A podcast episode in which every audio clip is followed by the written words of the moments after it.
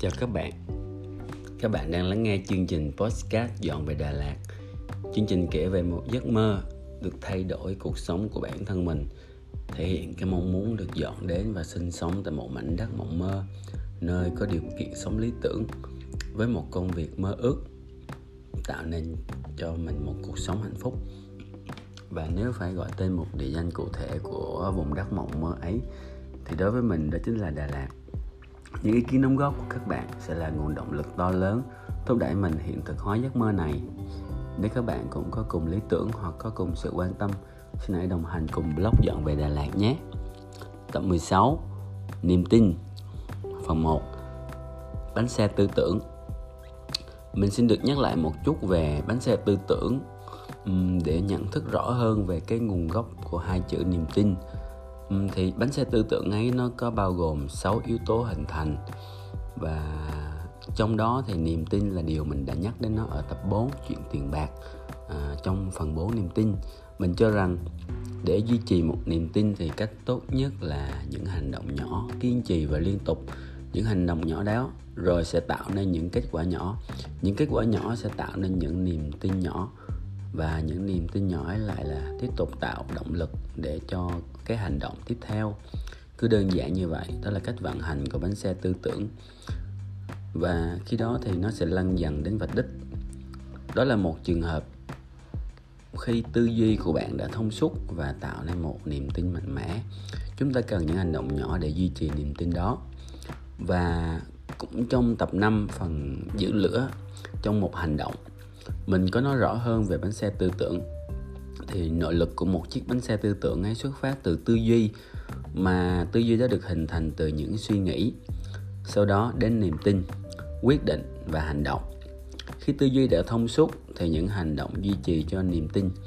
Mọi yếu tố thông suốt sẽ giúp cho bánh xe quay đều. Ngoài ra, để kiểm chứng cái tư tưởng đó có phù hợp với bạn hay không, thì một hành động nhanh sẽ kiểm chứng được cái tư tưởng đó sớm qua những đơn vị đo lường là kết quả tạo ra hay niềm tin được tạo ra chúng ta sẽ sớm biết là bánh xe tư tưởng ấy có vận hành trơn tru được hay không. Và ngay ở lúc này đây á, thì cũng là lúc mình thấy sự kiểm chứng cho ra những kết quả không ổn lắm. Nó khiến cho mình mất đi niềm tin và dần dần thay đổi suy nghĩ. Có thể đây sẽ là một tiền đề cho một tư duy mới một niềm tin mới chăng? Phần 2 lý do mình mất niềm tin uhm, có ba lý do khiến mình cảm thấy mất niềm tin vào những định hướng đã vạch ra. Trong kế hoạch sai job và rồi cả sau này là việc kết hợp kế hoạch mới kế hoạch sai job đó và cách làm cũ trong tập 8 con bò của tôi và tập 13 vữa xây đế uhm, lý do mình mất niềm tin đầu tiên á, là mình không hiểu sao là mình lúc này mình chỉ còn cái niềm tin vào việc chăm sóc bản thân và chăm sóc và chăm lo cho con mình. Có lẽ lúc này, mình chỉ còn niềm tin vào việc chăm sóc bản thân, đó là chăm sóc cho tầng đế. Dù cái việc chăm sóc tầng đế này cũng giới hạn thôi, khi mà mình thấy lo cho con cái mình hơn, khi mà cái đồng tiền dự trữ lại ngày càng cạn dần, khiến mình không thể cứ mãi bình tâm mà xây dựng tầng đế mãi được. Ngoài ra có một niềm tin mạnh mẽ hơn, đó là dồn vào việc chăm lo cho con trai cái động lực giúp cho nó được phát triển toàn vẹn có thể nó là động lực lớn nhất của mình vào lúc này nó vượt trên tất cả. À, dù vậy thì mình cũng sợ bị rơi vào cái chiếc hố của kỳ vọng của những bậc cha mẹ. Có lẽ là họ thường không thành công gì trong cuộc đời lắm và lại đặt hết tất cả những mong muốn và kỳ vọng cho con cái mình. Và cái lý do thứ hai của việc mất niềm tin đó là áp lực về tiền bạc. Sau một vài hành động và mình nhận ra là thật là quá lý tưởng khi cho rằng thành công sẽ mặc định đến. Không có gì đảm bảo về thu nhập của mình sau khi mình hoàn thành bộ sản phẩm trên sàn thương mại điện tử như kế hoạch đã đề ra ở tập 8 con bò của tôi phần 4 so sánh kế hoạch cũ và kế hoạch side job dù biết rằng phải theo sát điểm đến à, trong tập 10 điểm đến và tập 11 điểm đến hóa nhưng sự thiếu hụt tiền bạc trước mắt thật sự đáng báo động. Nó thôi thúc mình phải tìm ra tiền bạc một cách thực tế và một cách nhanh chóng hơn nữa và những lo ngại về tiền bạc này cũng đã được nhắc đến trong tập 12 trong hang tối và trong tập 13 vừa xây đế. Những kế hoạch đã được điều chỉnh dần khi mình quyết định làm song song giữa kế hoạch side job và cách làm cũ để tối ưu thu nhập. Nhưng thực ra thì ngay cả khi đã cố gắng hết sức và thu nhập nó vẫn không đủ, có lẽ ngay từ đầu thì cách làm cũ cũng đã trì trệ từ sau đợt dịch năm ngoái rồi. Chung quy lại thì kế hoạch mới thì còn chưa ra tiền còn cách làm cũ thì không thể nào đảm đương nổi thu nhập. Và mình cảm thấy mình đang xa vào bế tắc. Mình không có được một khoản tiền trước mắt để lo cho gia đình. Đó là một áp lực rất lớn lên bản thân. Và trách nhiệm của người đàn ông lại không cho phép mình bỏ lơ gánh nặng đang đè nặng lên vợ mình và cả mẹ mình nữa. Và lý do thứ ba khiến mình cảm thấy mất niềm tin đó là cũng là một lý do cuối cùng. Đó là mình cảm thấy không được cống hiến. mình cảm thấy công việc mình đang làm không thỏa sức của mình không khiến cho mình cảm thấy khát khao và thách thức để thực hiện hết sức mình. Nó không đủ để mình cảm thấy hạnh phúc vì được sống cống hiến. Mình muốn tạo ra một không gian sống lý tưởng hơn là chỉ đơn thuần là trang trí những bức tường bằng các loại kệ. Uhm, phần 3 một niềm tin mãnh liệt khác. Mình nhận ra cái khát khao và thách thức ấy là đến từ một việc khác đó là từ kế hoạch tập xe đạp. Hai bánh cho con một niềm tin mãnh liệt khi tin rằng con sẽ đạt được dù thách thức không nhỏ. Khi nó còn chưa đến 3 tuổi, một lứa tuổi mà không phải đứa trẻ nào cũng có thể vừa dùng tay để điều khiển thăng bằng, vừa dùng chân để đạp pedal được. Mình thấy đó là một tham vọng, có đủ sự háo hức, phấn khích và quyết tâm. Những thứ rất xa xỉ mà không thể nào tìm thấy ở công việc hiện tại của mình. Và mình nhận ra là khi đầy đủ niềm hứng khởi, mình hành động với năng lượng như thế là một ngàn phần một trăm. Và rồi kết quả đạt được thật là đáng kinh ngạc. Con trai chưa đầy 3 tuổi của mình đã điều khiển được chiếc xe đạp chỉ sau một tuần tập luyện. Đó là cái niềm tin mạnh mẽ, mãnh liệt mà mình đã hạnh phúc trong suốt cả chặng đường đi đó. Từ lúc nãy ra cái tham vọng, tin tưởng là sẽ thực hiện được khát khao, quyết tâm, háo hức và trầm tư băn khoăn đủ mọi cung bậc cảm xúc cho đến khi mình đạt được vạch đích, thì mình vỡ òa trong hạnh phúc mình cứ mãi lăn lăn trong sung sướng và phấn khích sau khi đạt được mục tiêu kỳ vọng đó. Mình nghĩ là phải chi cái công việc của mình cũng được như vậy nhỉ? Và rồi mình nghĩ đến kiến trúc. Thứ đam mê có thể nói là cổ đại nhất của mình. Mình tìm thấy cảm giác kích thích tương tự như việc là tập xe đạp cho con. Phần 4 niềm tin mãnh liệt với kiến trúc khi nghĩ về kiến trúc thì mình cảm thấy cái năng lượng sôi sục như khi nghĩ về việc con trai biết đạp xe. Nó có đầy đủ hào hứng, đủ phấn khích, nhưng có lẽ quyết tâm thực hiện thì không bằng. Do nó khó hơn chăng? Hay cũng có thể là do những thất bại đến từ quá khứ? Phần 5 những vòng lặp luẩn quẩn của sự nghiệp mình. Mình lại nhận thấy là mình như đang quay lại cái vị trí cũ quen thuộc trong cái mê cung hỗn loạn của sự nghiệp mình mà dường như mình chẳng tìm được lối thoát. Trong suốt 12 năm qua, mình nhận ra có những vị trí quen thuộc khi mình bước vào, rồi lại rời đi, rồi lại bước vào. Mỗi lần lại khác nhau về thời điểm, có một chút thay đổi về tư duy, nhưng chung quay lại vẫn là những vị trí lặp lại. Ở vị trí số 1 đó là khi bắt đầu sự nghiệp. Mình tốt nghiệp đại học và bắt đầu với nghề kiến trúc sư về thiết kế nhà ở gian dụng, tức là thiết kế các không gian sống cho khách hàng mình làm thuê cho các công ty kiến trúc, rồi sau đó lại tự mở công ty kiến trúc riêng. Lúc này chỉ làm vì đó là nghề, không có sứ mệnh gì to tát kèm theo cả. Sau đó mình nhận ra là cái việc phải phục vụ những ý kiến cứ thay đổi sành soạch của khách hàng khiến mình nản chí. Xoay theo những con người thậm chí chưa biết mình muốn gì thật là mệt mỏi. Họ cứ thay đổi quan điểm sành soạch nhưng mình lại bị phụ thuộc vào họ.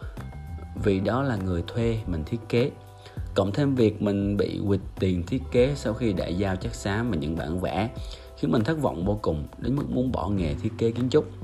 Rồi sau đó, mình tự hứa với lòng là mình sẽ chỉ phục vụ cho chính mình. Chỉ có mình là khách hàng của mình và quay sang bán sản phẩm nội thất tự sản xuất. Đó là ở vị trí thứ hai. Từ cái công việc thầu xây dựng, mình sản xuất thử kệ sách đơn giản để bán thử. Mình thấy thích khi được tự do thiết kế theo ý muốn khách hàng mua thì trả tiền sòng phẳng, mình tự bỏ tiền ra làm vốn sản xuất tự thiết kế theo ý muốn cá nhân quyết định được việc bán chất xám hay không tự do lựa chọn những khách hàng và tiền trao cháo múc với họ trên mỗi sản phẩm. Không còn bị xoay theo quan điểm của khách hàng không còn lo lắng bị quỵt chất xám sau khi đã lao lực vất vả.